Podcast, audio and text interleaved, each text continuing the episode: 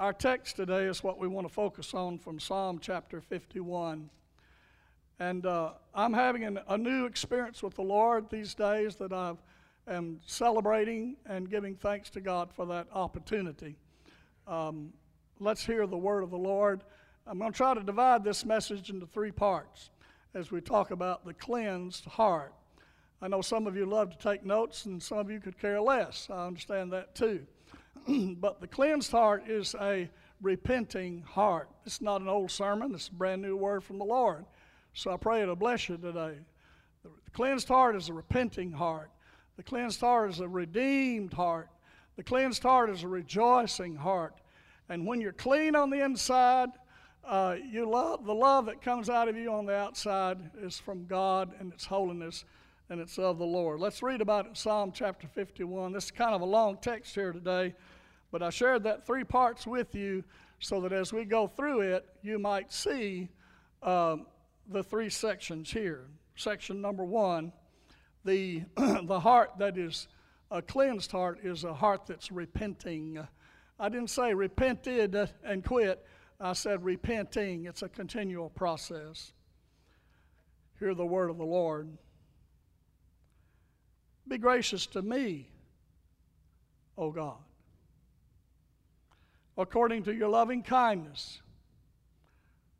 Paul said, I want you to know the height, breadth, width, depth of the love of God that's unknowable.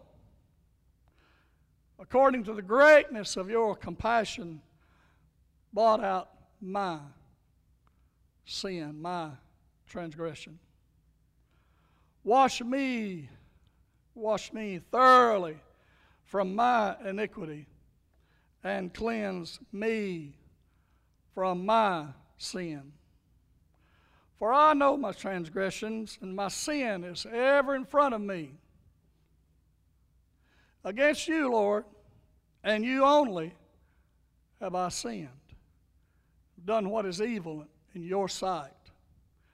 He had an affair with Bathsheba, you know. He had her husband killed on the front lines of battle.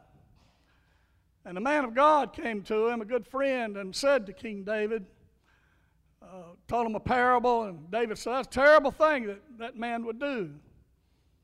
David said, You're that man.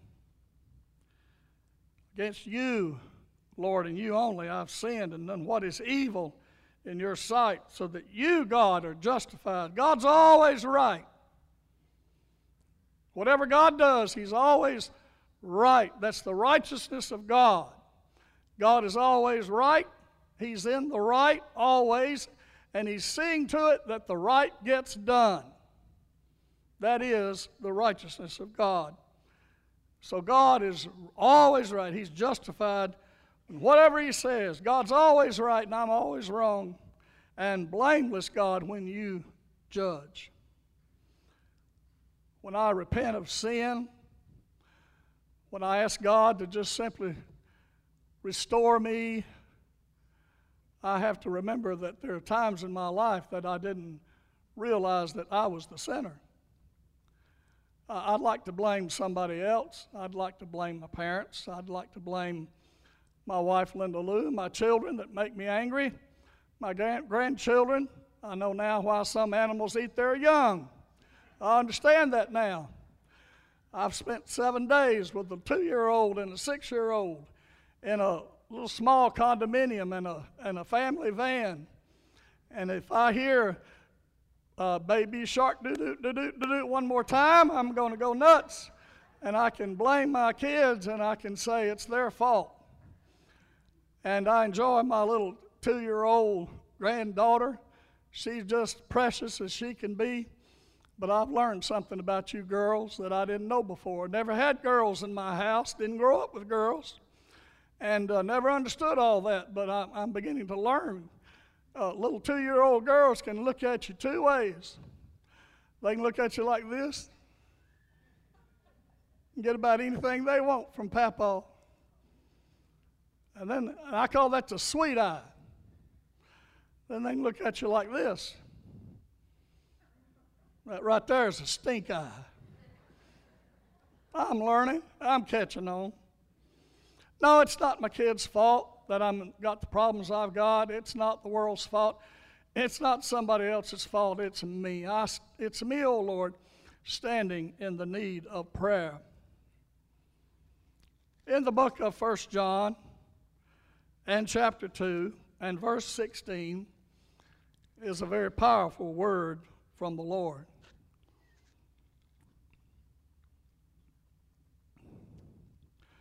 First John chapter 2 verse 16 says, "For all that is in this world out here that I like to blame, all that's in this world, three things: the lust of the flesh, the lust of the eyes, and the pride of life is not from God, but it's from the world." I want to mention those three things this morning just a little bit. I'm finding that in life I'm responsible for my sin. Satan is doing everything he can to have this desire that I'm born with, to be selfish, a desire to have everything I see and everything I want. Satan, I was born that way. I was born to, in the world of sin. Satan is using that in me and my life to continually tempt me. And I think there's some parallel between those three sins the lust of the flesh, the lust of the eyes, and the pride of life. And the three temptations of Jesus when he was in the desert uh, being tempted by Satan himself. If he tempted Jesus, do you think he's going to leave you alone? No, he's not. Don't you be fooled about it. There's something in you that wants everything you see, just like my seven year old, my six year old grandson. That boy, I told him this week, I said, Son, you got a want worm. You got a want worm in your belly that'll never be satisfied until you know Jesus is your Savior and your Lord. He, he's begun a journey with Jesus, he has been baptized, but he still got that want worm. I want this, I want that, I want this, I want that. And uh, we want things. We want nice things. We want toys. We want, uh, we want to go here. We want to go there. Uh, we want to do this. We want to do that. Satan will use that want worm in your heart that wants and longs for everything that's out here in the world. But when you read that verse of Scripture I just read to you a while ago, it says right here in the next word, verse, everything you want out there is doing what? What does the next verse say? Everything you want out there in the world is passing away. It's passing away. It's passing away. And also it's and also it's lust. So be careful for what you want. When you leave here today, you can have about anything you want out there in this world. Uh, but you can't have everything. Uh, you can have just about anything you want these days, but you can't have everything. And what you decide you want, there's a price to be paid. Works every time that way. There's a price to be paid. So a cleansed heart, a cleansed heart begins with repentance. And, I, and, and a lot of times I, I, I resist uh, being humble and repentant.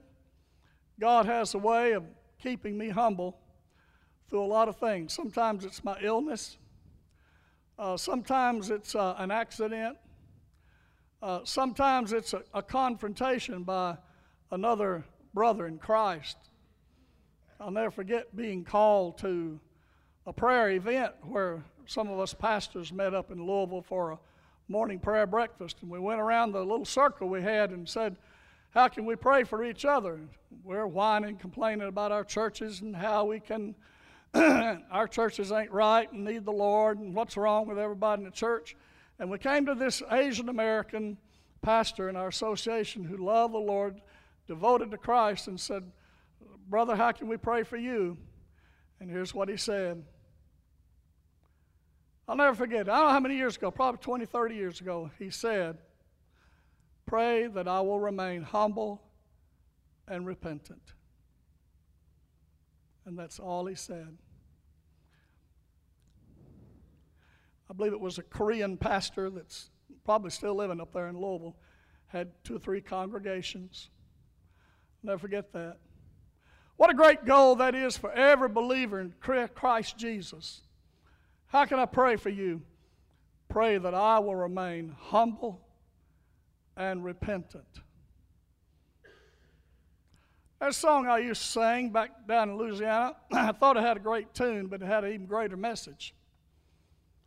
Whatever it takes, Lord, to be close to you, that's what I'm willing to do. I'll trade sunshine for rain. I'll trade comfort for pain.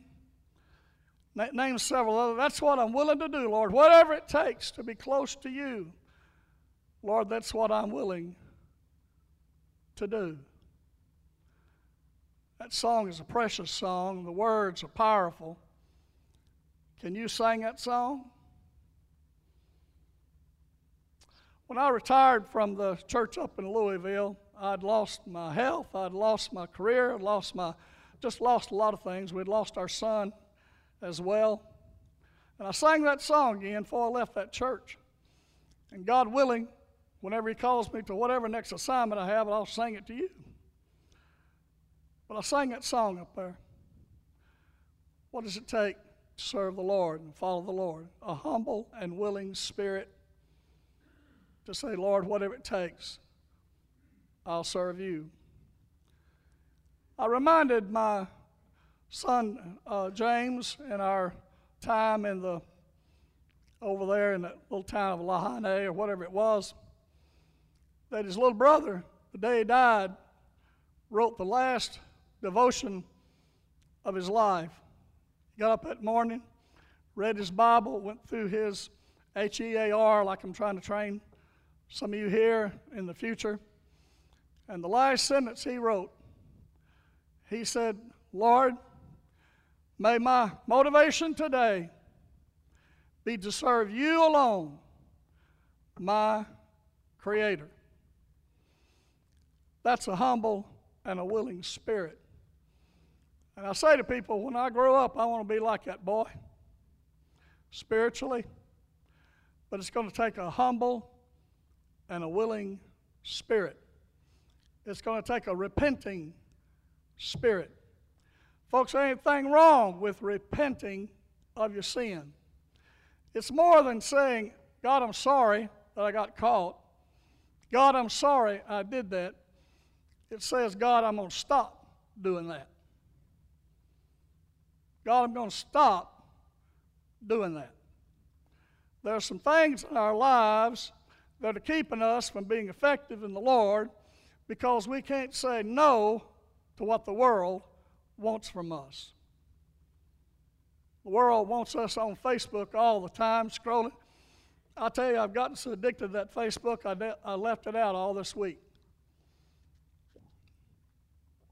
It's a great tool in the right place, in the right hands but it is designed to addict you, just like the casinos are designed to addict you to gambling in those slot machines that's going like that. That's how it's built.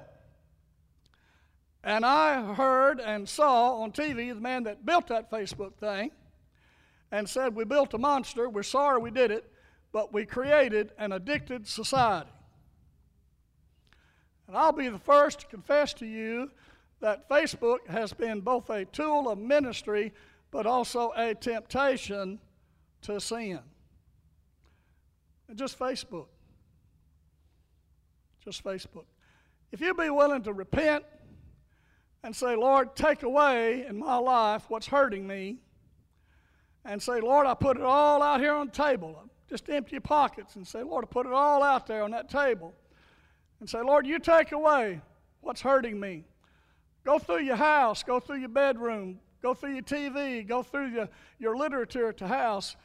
Go out on the farm, go out and, and look at your cars and look at your boats and look at your toys and your tools and say, Lord, I'll do anything you want me to do. Lord, you just take it away. Take it all away. Because it's all going to go away anyway, one day. It's all going to go away anyway, one day. Wish I'd thought about that yesterday. That's a great saying. That must be coming from the Lord this morning. Amen. it's all going to be taken away anyway someday. It is. Our journey with God begins with repentance. Our journey with Jesus Christ begins with repentance.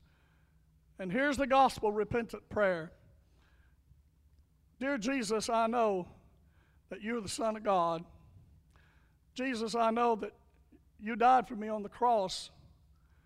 And I believe that you were raised from the dead. Will you forgive me? For I am a sinner. Not I've done a few things wrong, but my condition is a condition of sin that moves to the second part of this passage. I need redemption. I don't only, don't only need to repent, number two, I need to change. And I can't change myself. Only the grace and the power of Almighty God can change me. I can't change you. I can't even change myself. But as I repent before the Lord, He can create in me a new heart. Watch what He says in verse 5 Behold, I was brought forth in iniquity, and in sin my mother conceived me. He's not saying it's my mama's fault. He said, When I was born, I was born into a world of sin. Sin comes naturally for me. Behold, he said, you desire truth in the innermost being. Redemption starts with the truth. What's the truth? Jesus said, I'm the way, I'm the truth, I'm the life. The truth is, God loves you. The truth is, Christ died for you. The truth is, we can be redeemed by the blood of Jesus Christ when we accept Him into our life as our Savior and our Lord. Salvation comes through the truth of the gospel. And as the preacher used to preach up in Ohio, we have the truth, we have the truth, we have the truth because we have the Word of God with us. You desire truth in the innermost being. God wants you to be honest with Him when you repent. And in the hidden part, you will make me to know wisdom. God will give you discernment. God will give you wisdom as you repent. Now, verse 7 is very interesting. He says, Purify me with hyssop. What in the world is hyssop? It's all in the Bible. Uh, hyssop begins in the Old Testament when God's people were called upon by Moses to paint the blood on the doorhouse of the sacrificed lamb. And he said, You take, they mixed some hyssop on there, which is a herb. It's got a little bitter taste to it. And whatever they did it, they put it together and they used it like you would use paint on a wall. And they put the sacrificed blood of that lamb on that doorpost, and the children of Israel's children uh, were not killed that night because of the death plague. And the next day, Moses led them out. They crossed the Red Sea eventually, and finally into the promised land. The same hyssop is what King David is talking about here in this passage of Scripture. The hyssop is also uh, the mixture that was put upon um, the uh, a mop, if you will, of, of vinegar that was given, offered to Jesus when he was dying upon the cross. And as Jesus was dying on that cross, uh, he said on the cross, I'm thirsty. His last words, I'm thirsty. Almost his last words, I'm thirsty. Family went and got a mop with vinegar and, and hyssop. And to apply that to the throat and to apply that to the mouth was an act of grace. And that's all the grace they could give Jesus. And after they gave him that, he said, It is finished. And he died for our sin. Our act of grace to Jesus on the cross cannot be compared to the grace of God that was shed for us when Jesus died on that cross. Y'all understand that? Can't be compared. Purify me with hyssop. Now, when I read the word hyssop, I think about His soap, God's soap. You know, Daddy ever, Mama ever tell you I'm gonna wash your mouth out with soap? Anybody had that experience? One or two of you. Well, you're very fortunate people. My mother and daddy never really said that, but I've heard that all my life. God has a soap, if you will, S O A P, if you will. God has a soap, that will cleanse you and, and refresh you and give you a whole new outlook on the world, and it's called the Holy Spirit of God. The Holy Spirit of God. So he said, Wash me with all this, and I shall be whiter than snow. Make me to hear, he said again, your joy and gladness. Let the bones which you have broken rejoice, and Lord, hide your face from my sin and blot out all my iniquities. Folks, that is the redemption of our Lord Jesus Christ that He provides for us when He died for us on the cross. Now, the last and very best part of this passage is in verse 10 through verse 13. Create in me a clean heart, O God. The cleansed heart is a heart that rejoices and can, is refreshed and wants to celebrate and wants to praise the Lord. Create in me a clean heart, O God, and renew this steadfast spirit within me. Help me be faithful, Lord. Help me to be steadfast. Lord, you can count on me. Do not cast me away from your presence, and do not take your Holy Spirit away from me. Restore to me the joy of my salvation, of your salvation, and sustain me with that willing spirit. Somebody in here this morning needs some encouragement in being steadfast and faithful in the work of the Lord. Somebody here this morning needs that encouragement to continue on and, and, and, and, and to be uh, used of God in a, in, in a powerful way because you're facing some challenges, you're facing some issues that you can't handle, and we need to let God handle them. Satan wants to take away your joy through the things of the world. God wants to restore your joy through His Holy Spirit that resides in you. And finally, in verse 13, in verse 13, he says, Then I will teach transgressors your ways, and sinners will be converted to you. Really, all that means is you got a testimony now. You got a testimony, you got a story you can tell. You know, a story you can tell about how God has cleansed you and saved you of your sin.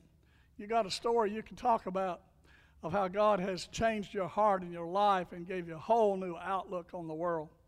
You got a story to tell now about how God has spoken to you through the Word of God this morning or the last night or whatever, and you just want to share that with people. It just bubbles out of you, and uh, you got a story that you want to tell. You can't give away what you don't have.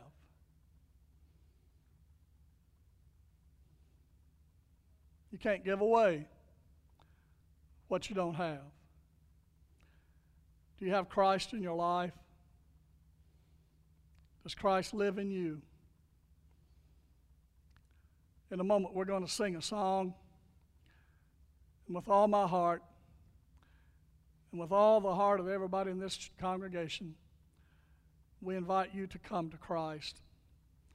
And the way we do it here is to say, Are you willing to recognize that you've sinned? And you're willing to honor Christ by saying, Come into my life, be my Lord, and be my Savior. Take charge of my life. Forgive me my sin. That's all God is asking from you. And start this journey of salvation with Him.